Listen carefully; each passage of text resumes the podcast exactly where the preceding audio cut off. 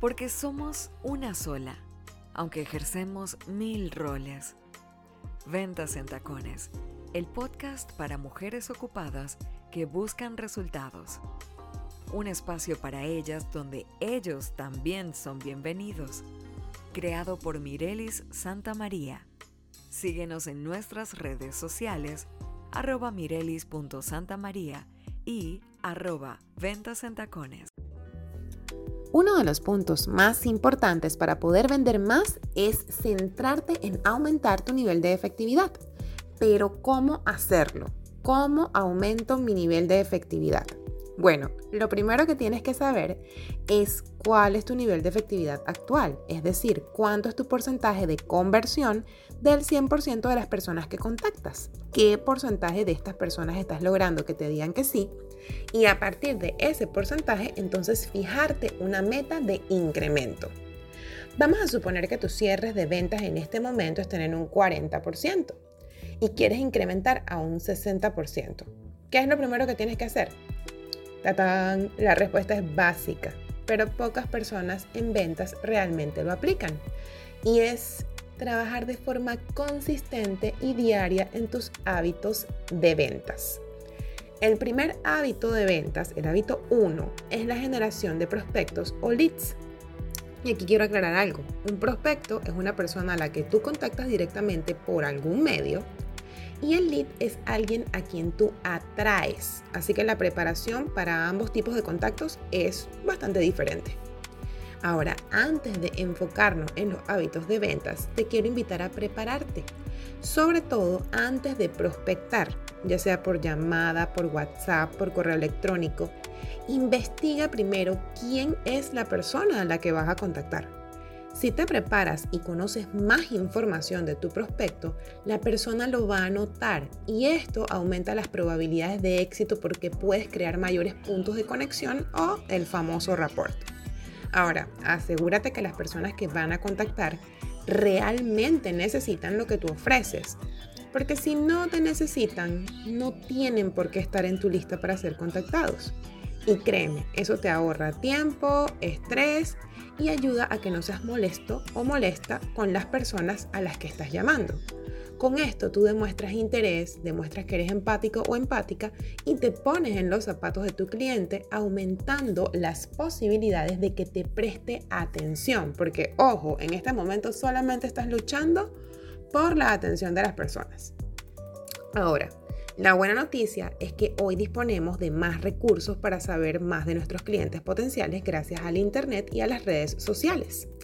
De esta manera se obtienen datos importantes. Por ejemplo, tú puedes saber quién es la persona, a qué se dedica, en qué sector se desarrolla, en qué zona geográfica opera su empresa. Incluso puedes darte una idea sobre cuáles son sus necesidades y áreas de oportunidad en donde tú te puedas convertir en su proveedor o en un nuevo socio de negocios para esa persona. Pero para eso tienes que ser proactivo o proactiva y tienes que definir las características de esos candidatos o candidatas a convertirse a tu cliente. Y no necesariamente estoy hablando de personas, también puedes hacerlo con empresas. ¿Cómo se llama esto? Perfilar. Ese es el famoso perfil de cliente ideal. Ahora, el tema es encontrar toda esa información antes de hacer el contacto. Y aquí vale la pena aclarar de que no todo lo que ofreces es para todas las personas. Es más, siempre va a haber un perfil de cliente adecuado para ese producto en particular que tú estés ofreciendo. Al realizar la primera llamada, tienes la oportunidad de encontrar ciertos datos que te hacen falta para completar la información que has recabado en tu investigación previa. Y haces el contacto de forma tal que tu objetivo siempre sea conseguir una cita para presentar tu propuesta. Ahora, si tú logras conseguir la cita, es una buena señal porque eso significa que la persona tiene interés en verte. Y eso te indica que estás perfilando bien. ¿Por qué? Porque se está uniendo el hecho de que tienes conocimiento de la persona y de sus necesidades, pero también se está uniendo con el hecho de que tú tienes algo que esa persona necesita.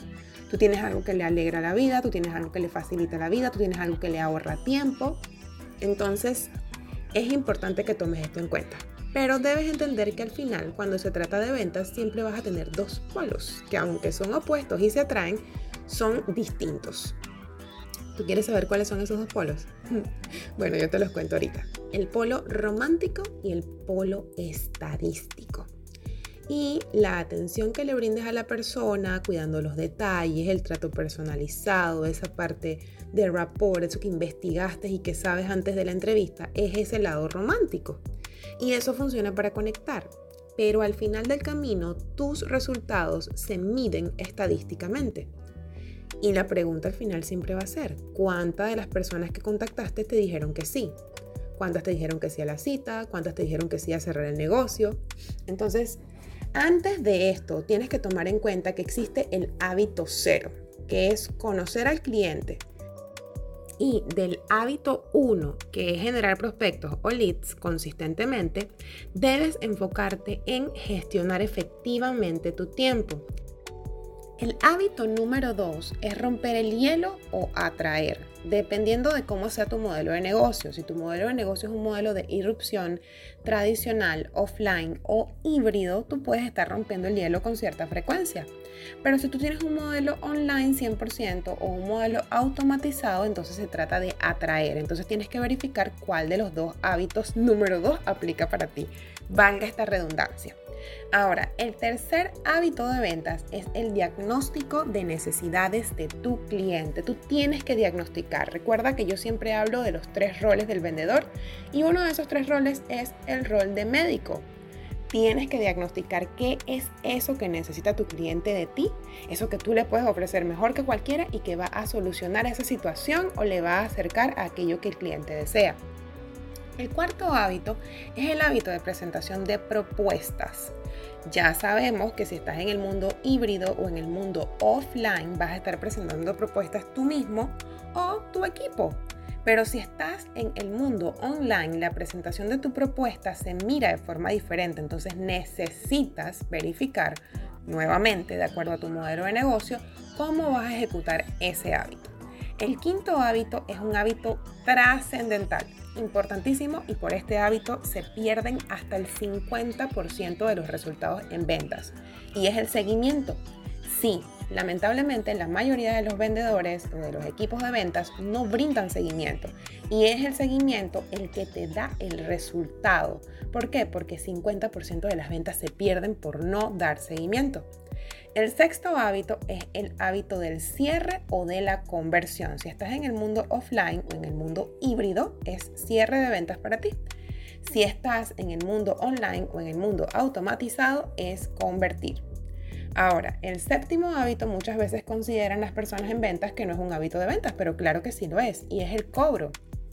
Si tú no haces el cobro, bueno, es el seguimiento del cobro, pero si tú lo gestionas porque eres en este momento one show girl o one show man, que te estás encargando 100% de tu negocio, entonces tienes que ver, ok, ¿estoy cobrando? Porque recuerda que una cosa es facturar y otra cosa muy distinta es vender. Facturar es muy bonito y a mí me encanta hacer facturas, pero cobrar las facturas es lo que realmente transforma esa transacción en una venta. Así que toma en cuenta que los cobros, ya sea que tú des el seguimiento o que tú ejecutes el cobro como tal, tú tienes que estar pendiente porque ese es un hábito de ventas.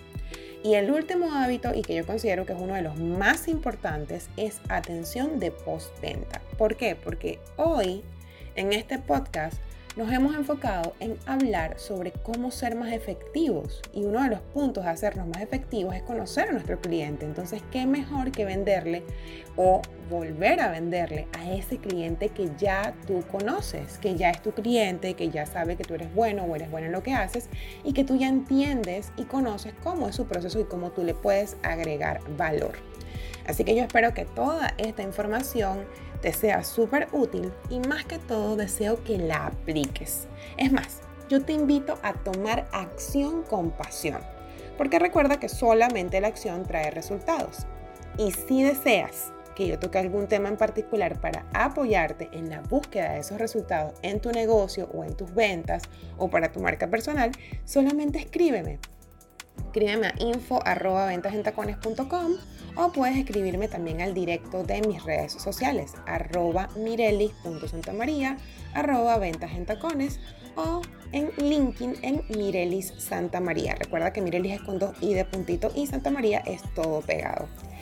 muy feliz de haber compartido contigo hoy. Espero que tengas un excelente día o una excelente noche, dependiendo de qué momento me estés escuchando, y nos escuchamos la próxima semana.